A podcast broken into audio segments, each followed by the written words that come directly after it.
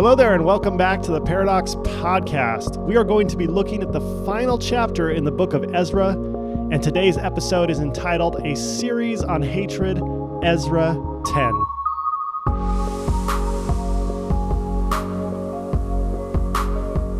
We are in the middle of a series on the concept of hatred.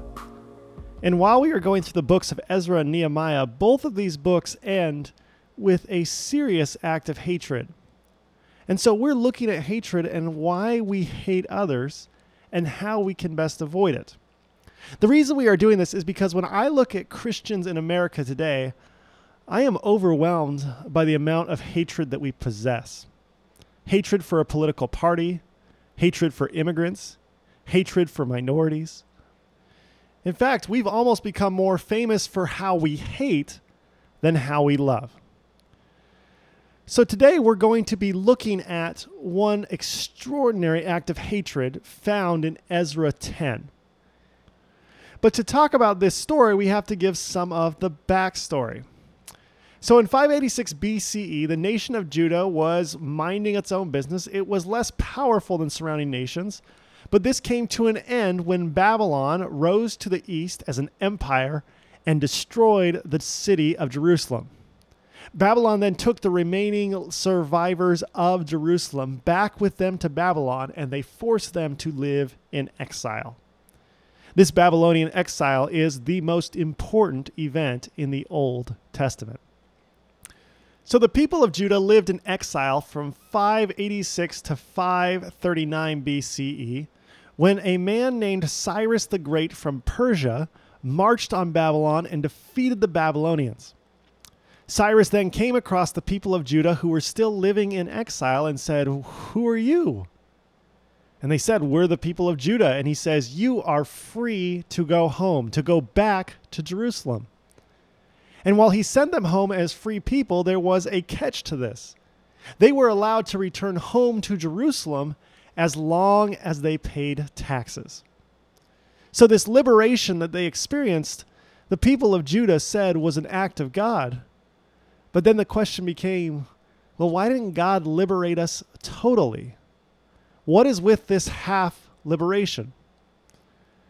And so the heavily taxed people of Judah, living in their home country once again, began to ask a very important question Are we still the people of God? This is the dominant theological question of post exilic Jerusalem. In fact, they asked this question for the next eight decades.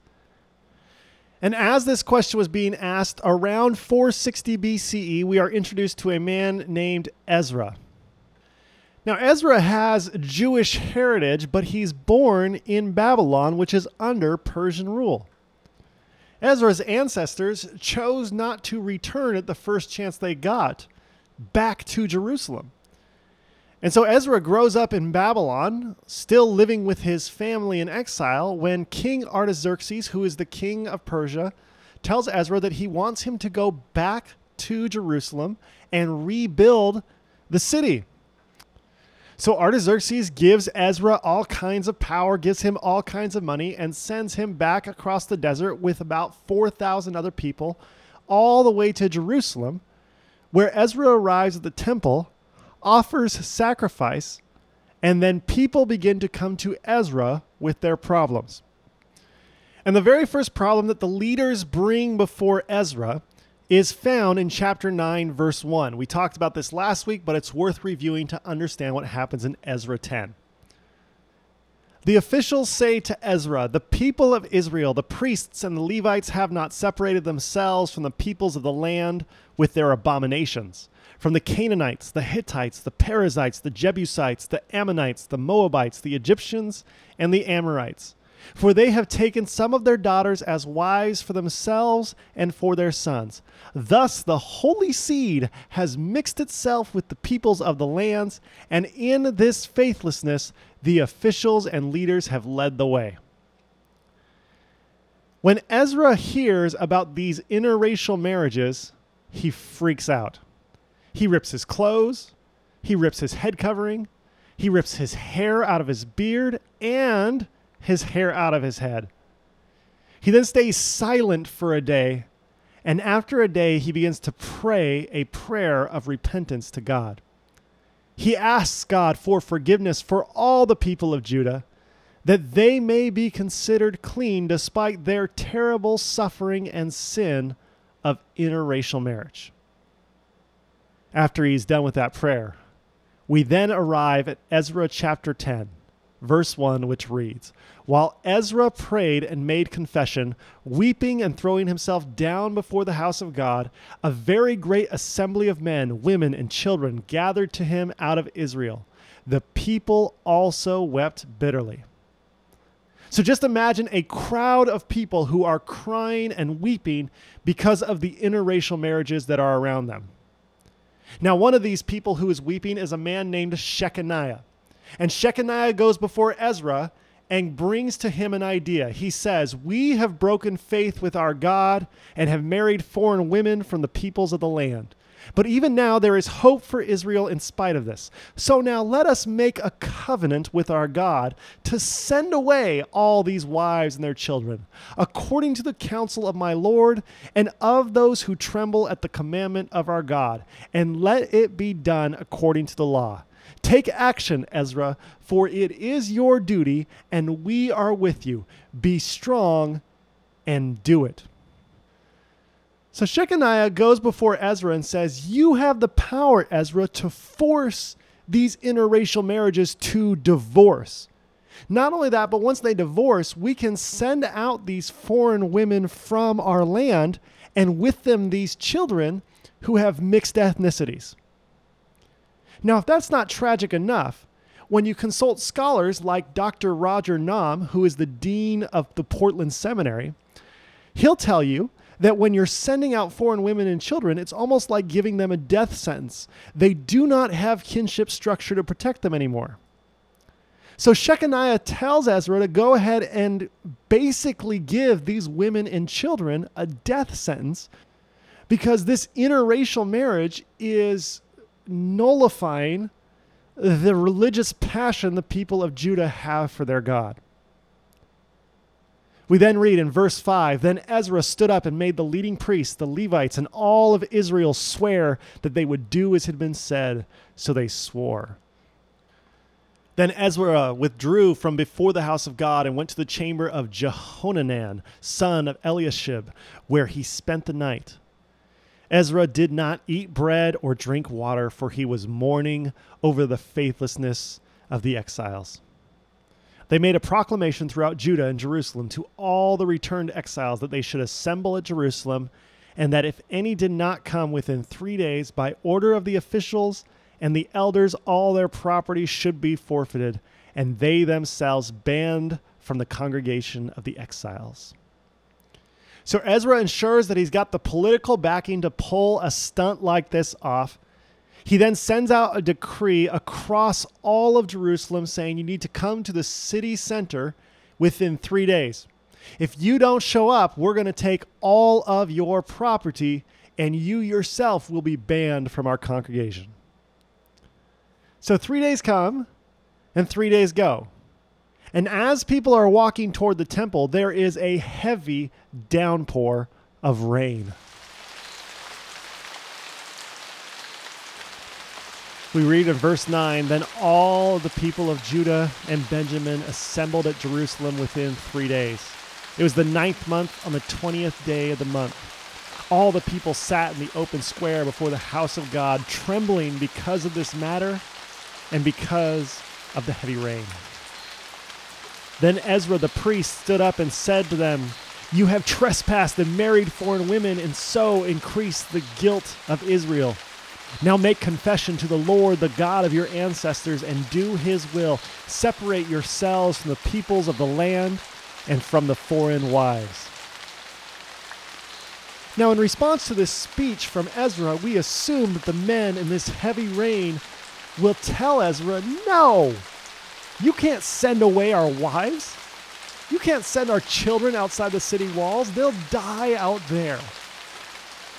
But instead, we read in verse 12 Then all the assembly answered with a loud voice, It is so. We must do as you have said, Ezra.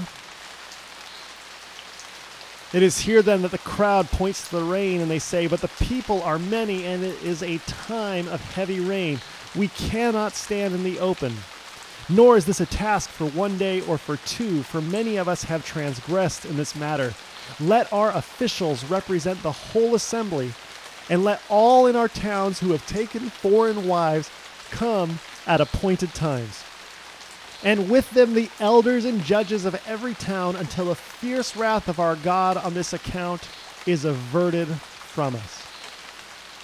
In other words, the people ask Ezra for time and a system to ensure that these interracial marriages are broken up. Now, while the overwhelming amount of men supported this decree from Ezra, we read in verse 15 that there were four men who opposed it.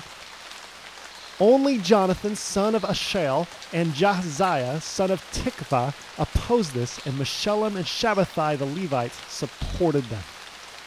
Ezra agrees to this system, dismisses the assembly, the rain stops, and 10 days later, this system is integrated, and it went something like this. A religious official like Ezra would say Eleazar married a foreign woman. Then Eleazar would bring his family, his wife, and his children to the religious official, and the religious official would say, Eleazar, you must divorce your wife and cast out your children. Eleazar would say something like, All right. And then Eleazar's wife and two kids with mixed ethnicities would be cast outside the city. Then the religious official would go to the next name and say, Eliphelet, you have married a foreign woman. Eliphelet then would bring his wife and his children to the temple, and he would say, Eliphelet, you must divorce your wife and cast out your children. And Eliphelet would say, Well, if that's what the Lord wills. And the woman and children would be cast out. Then the religious official would go to the next name and say, Elionai married a foreign woman.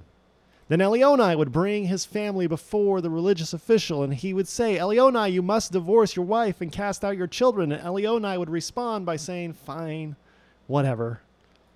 And then Elionai's wife and children would be cast out of the city. This went on for two months, where the state, the church, the religious institution mandated divorces from all of the people who had married someone from outside the tribe.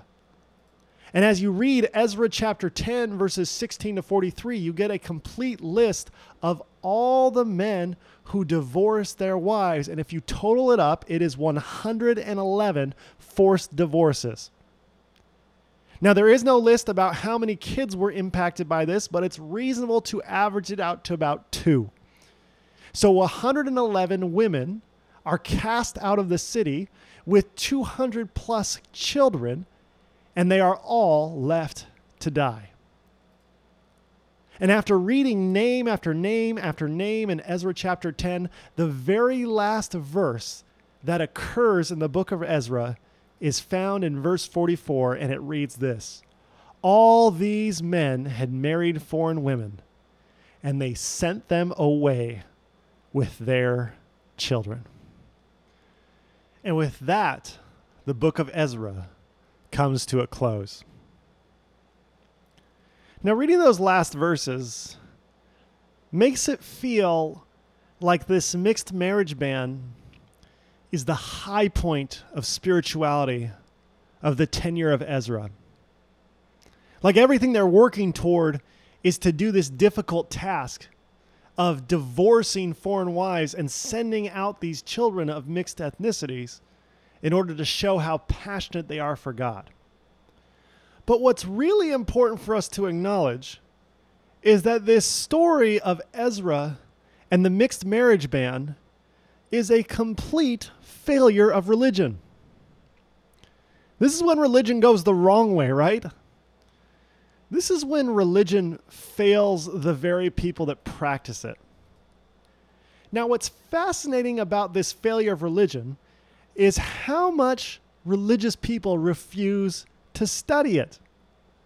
Because I went to college to be an architect. And in my structures class, one of the most important things that we studied were structural failures. None perhaps were more famous than the structural failure that happened at the Hyatt Regency Hotel in Kansas City on 1981.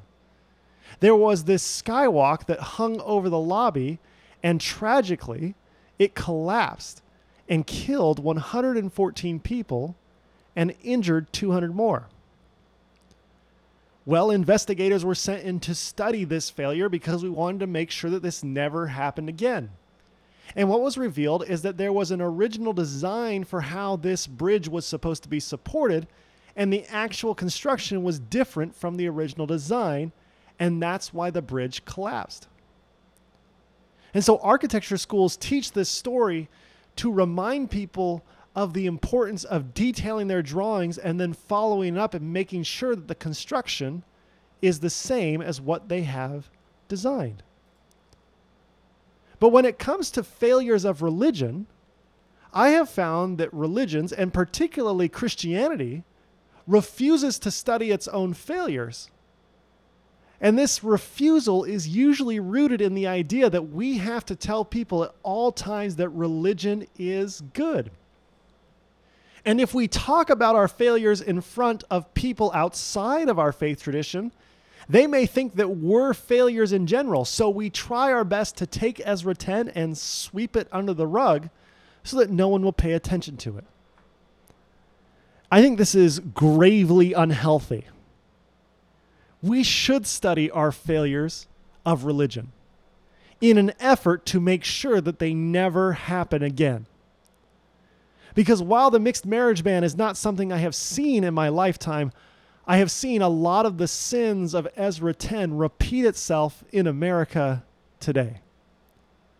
And I believe that we can learn three things from the story of Ezra and the mixed marriage ban that can change the way we practice as Christians today and ultimately lead us toward love and avoid the temptation of hatred. So let's talk about three different things we can learn from Ezra 10. To talk about the first thing we can learn, I have to talk about religion.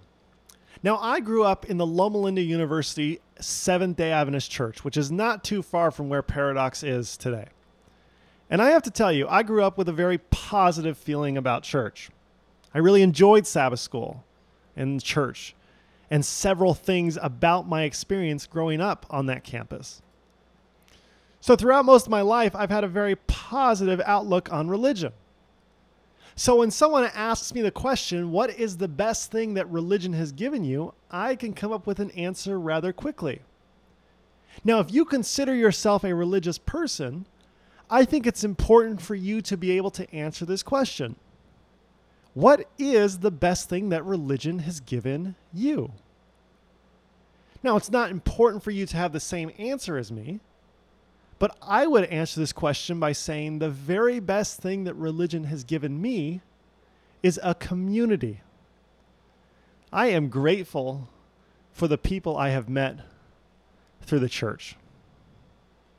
And what I love about a church community is that there were several adults who were very interested in my development and growth and who I was all because we just simply belong to the same church. Not only that, but as I watch the world become more and more siloed online and how we only listen to news that we want to hear, one of the great things about the church is that this is a place where we come together with people that we disagree with.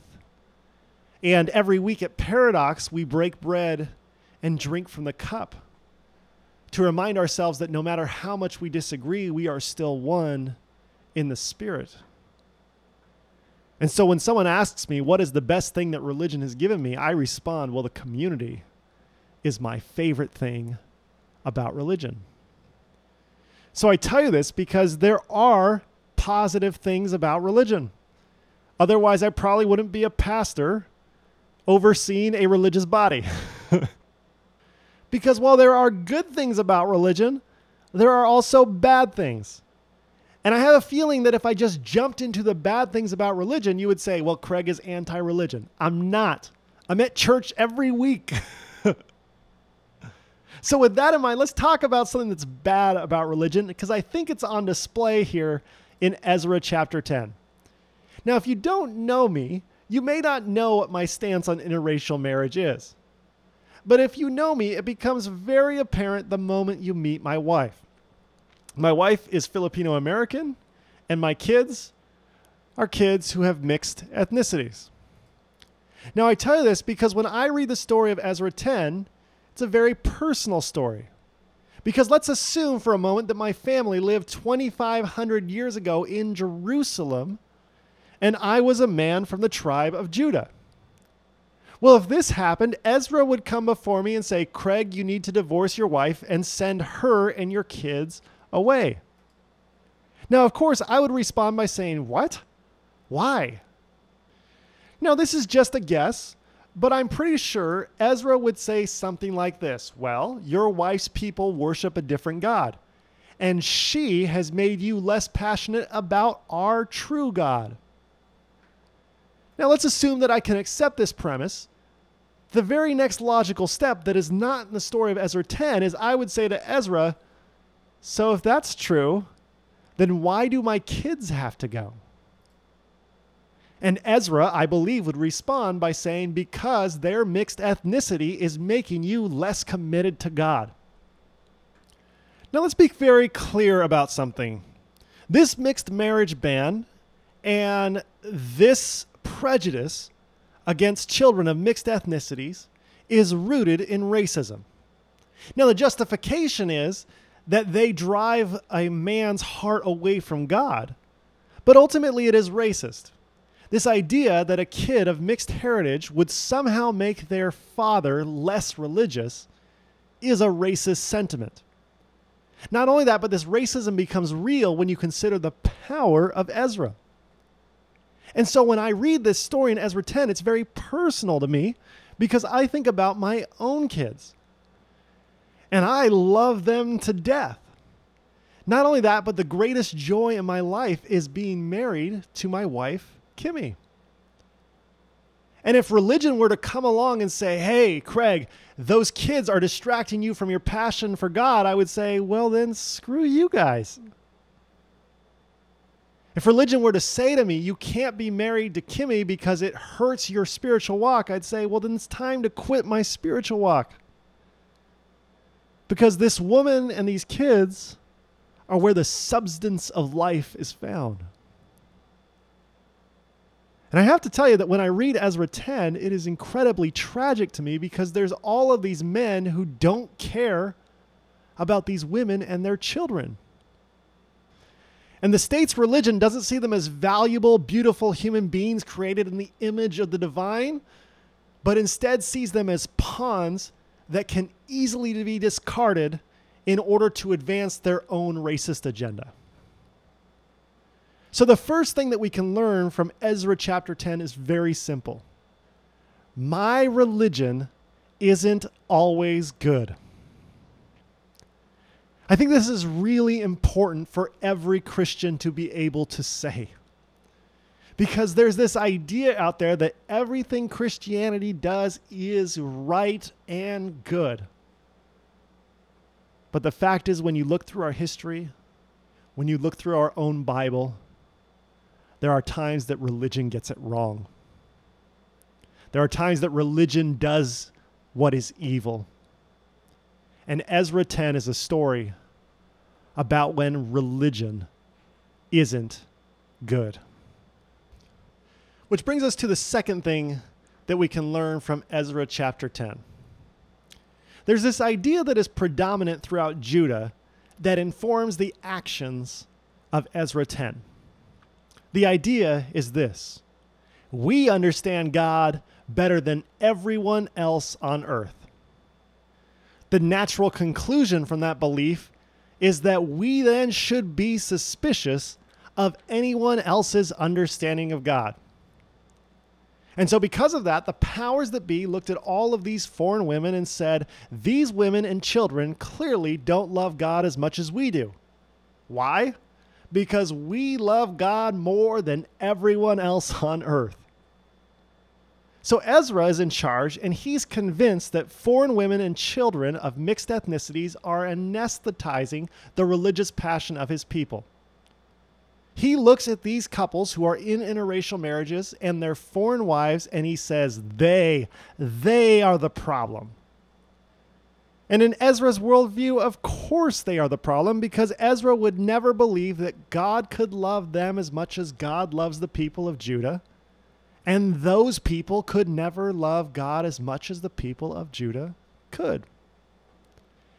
Ezra is biased against people who are not his own. While it's easy to point at Ezra and say, well, Ezra's the problem because he has biases, I would tell you that every person I have ever met is biased against people who are not their own. Now, we don't like talking about our biases, especially against people who are not our own, uh, but I think it's important for us to own up and talk about them. And so, with that in mind, I'd like to tell you a story about how I'm biased against people who are not my own, even though it's a story I'm embarrassed to tell. Now, this story involves my cousin Emily, who's about the same age as me. Emily is a sonographer, or some people refer to her as an ultrasound technician. And when my wife was pregnant with Bodie, uh, my cousin Emily began scanning my wife so that we could see pictures of our baby. And I remember there's one time that she said something along these lines. She said, I'm going to switch to a lower frequency probe to get a better detail in the depth of field. When she said that, I remember thinking, wow, my cousin knows so much about photography. Here she is talking about depth of field. She's amazing. And then it hit me that my amazement was entirely because she was a woman. And if my cousin was not a woman but was a man, I don't think I would be that amazed. You see, my thoughts informed me that I believe women don't understand photographic depth of field as well as men. And I have to tell you, this is really embarrassing to say out loud, but it's an implicit bias that I hold. Now, an explicit bias is exactly what we saw in Ezra, which is all the foreign women are making us less religious. An implicit bias is one that we don't voice out loud. And what this story taught me is that this implicit bias that women don't understand the technical natures of camera as well as men uh, is something that's inside of me, and I need to be aware of it. So when I talk to female photographers, I have to remind myself that they know a lot more than me. And rather than try to teach them or be amazed by what they can do, I should probably hold my mouth shut and listen because they know more than me. Now, you may not struggle with implicit biases against women, but you probably struggle with implicit biases against people who are not your own, whether that's across lines of education or socioeconomic status or race or political parties what I have found is that every human being carries around biases against people who are not their own. And the most unhealthy way to deal with that is to say, well, I'm not biased. I don't have those problems. But what's healthy is to admit that you do have biases, to be aware of them. And so when someone comes along who is not like you, you are more likely to be receptive even if it challenges what your biases are. Now, let's get back to what Ezra 10 can teach us today. Because rather than challenging his racial and religious biases, Ezra's religion entrenches him deeper in his biases. His religion doesn't say, hey, you should pay attention to the value of children and women. Instead, it tells him that children and women are more disposable because that's what God wants. And immature religion entrenches us further into our tribal biases. Now, if Ezra were on this podcast today, I believe he would say, well, of course it does, because we understand God better than everyone else. Which brings us to the second thing we can learn from Ezra 10.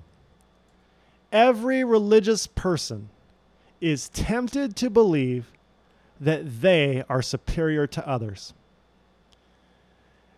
Now, I'm very pro religion. Uh, it's obviously got faults, but I think it's ultimately a good thing.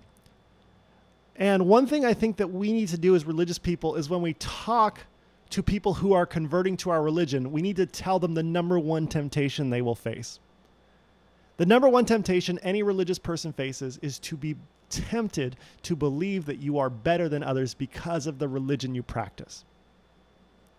Not only that, but when people have been going to church for years after years after years, they start to believe that they are better than others because their religion gives them some sort of inherent value. This simply isn't true.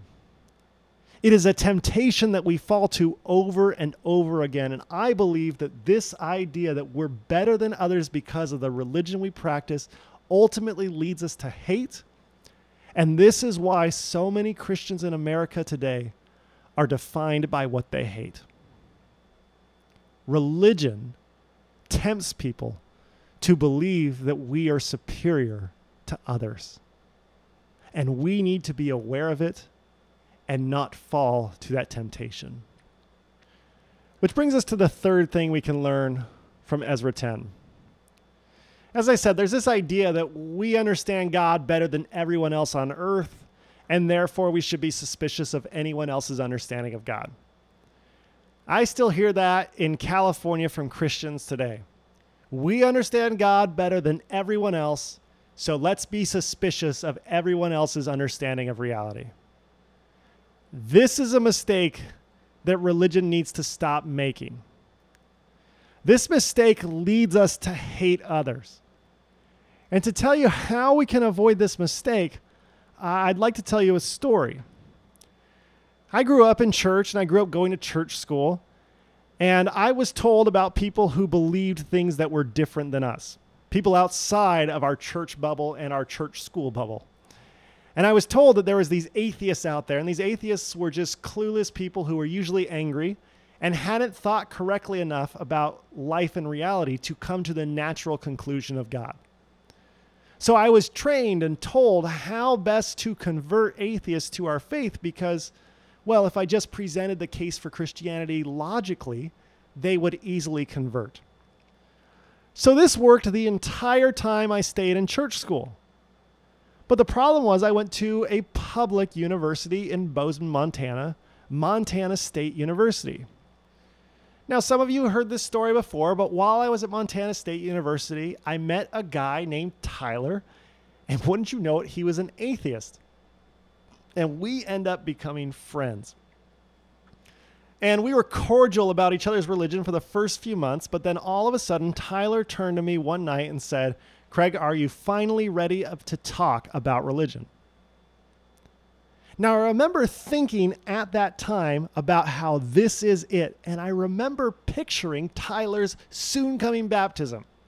After all, I was going to present a logical case for Christ that was irrefutable, and there's no way that Tyler could deny it if I spoke honestly about my faith. So I began to speak, and Tyler listened. And after some time, Tyler said, Come on. You don't actually believe that, do you? And Tyler would show me very quickly about how my thinking was illogical, and the only logical conclusion was, in fact, to not believe in God. Within about five minutes of our conversation starting, I realized that I was overmatched and Tyler was much smarter than me. Not only that, but I started to be frightened that Tyler was going to convert me to atheism. he talked a lot about suffering and where was God in the midst of all of the pain in the world. He talked about science in a way that I'd never heard before. And he talked about the problems of the Bible. And I just sat there like, oh, well, they never told me about all of this. And it was pretty aggressive and hostile toward each other uh, about each other's beliefs for the first two years, really. And then after that, we just realized we probably weren't going to convert the other person. And so we just would have a lot more casual and fun debates about what the other person believed. And it was just just became better, right? But the thing that happened was Tyler kept asking me this question when I would tell him about something that I believe. And the question was simply this Craig, do you actually believe that? And in all the time I had gone to church and all the time I had spent in church school, no one had ever asked that. The closest I got to that question was somebody once asked me is, "Do you believe in the teachings of the church?" Which is a very different question than do you actually believe that? And what would happen is whenever Tyler would ask me, "Do you actually believe that?" I would say, "I don't know." And I'd go back and I'd read scripture or I'd talk with a pastor or, or I'd pray. And there were times I went back to him and say, Yeah, I, I do. I actually believe that. And let me tell you why. And there were other times I went back to him and I said, You know, I thought about it and I don't actually believe that. And I let go of that thing that the church told me that I needed to cling to. And we've been friends now for over 10 years. And what I've appreciated about Tyler is it's this process of elimination when it comes to my beliefs. And it's really made me value the beautiful things about our tradition. And it's allowed me to let go of the superfluous things that don't help me and don't help others. And this questioning and asking and genuine interest in what I believe has been so valuable to me that back in March of this year, we invited Tyler to Paradox. And we didn't invite him to debate which one was more real, belief or doubt, science or faith. No, we invited him as a guest teacher. And I use that word very intentionally because my testimony is that one of the greatest spiritual teachers in my life is an atheist. And if that sounds like a paradox to you, well, then welcome. We're glad that you're listening to the Paradox podcast. the third thing we can learn from Ezra 10 is that we transcend our religious biases by trusting that people outside of our religion can teach us about God. Whether they are atheist or Muslim or Buddhist or Hindu there is something that they can teach us about who God is, and therefore they are valuable. Imagine if the people of Judah 2,500 years ago would have actually trusted this. They wouldn't have cast out the foreign women. They wouldn't have callously tossed aside children with mixed ethnicities. This whole episode of hatred could have simply been avoided if people believed that they can learn about God from people outside of their own heritage.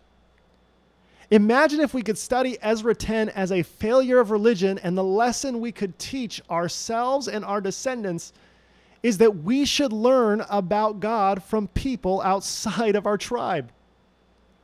I believe that that simple lesson can change the way that Christians in America treat others today this idea that we can learn about God from immigrants, from the poor, and from Muslims would do a lot to temper the hatred of so many Christians and maybe just turn it into love.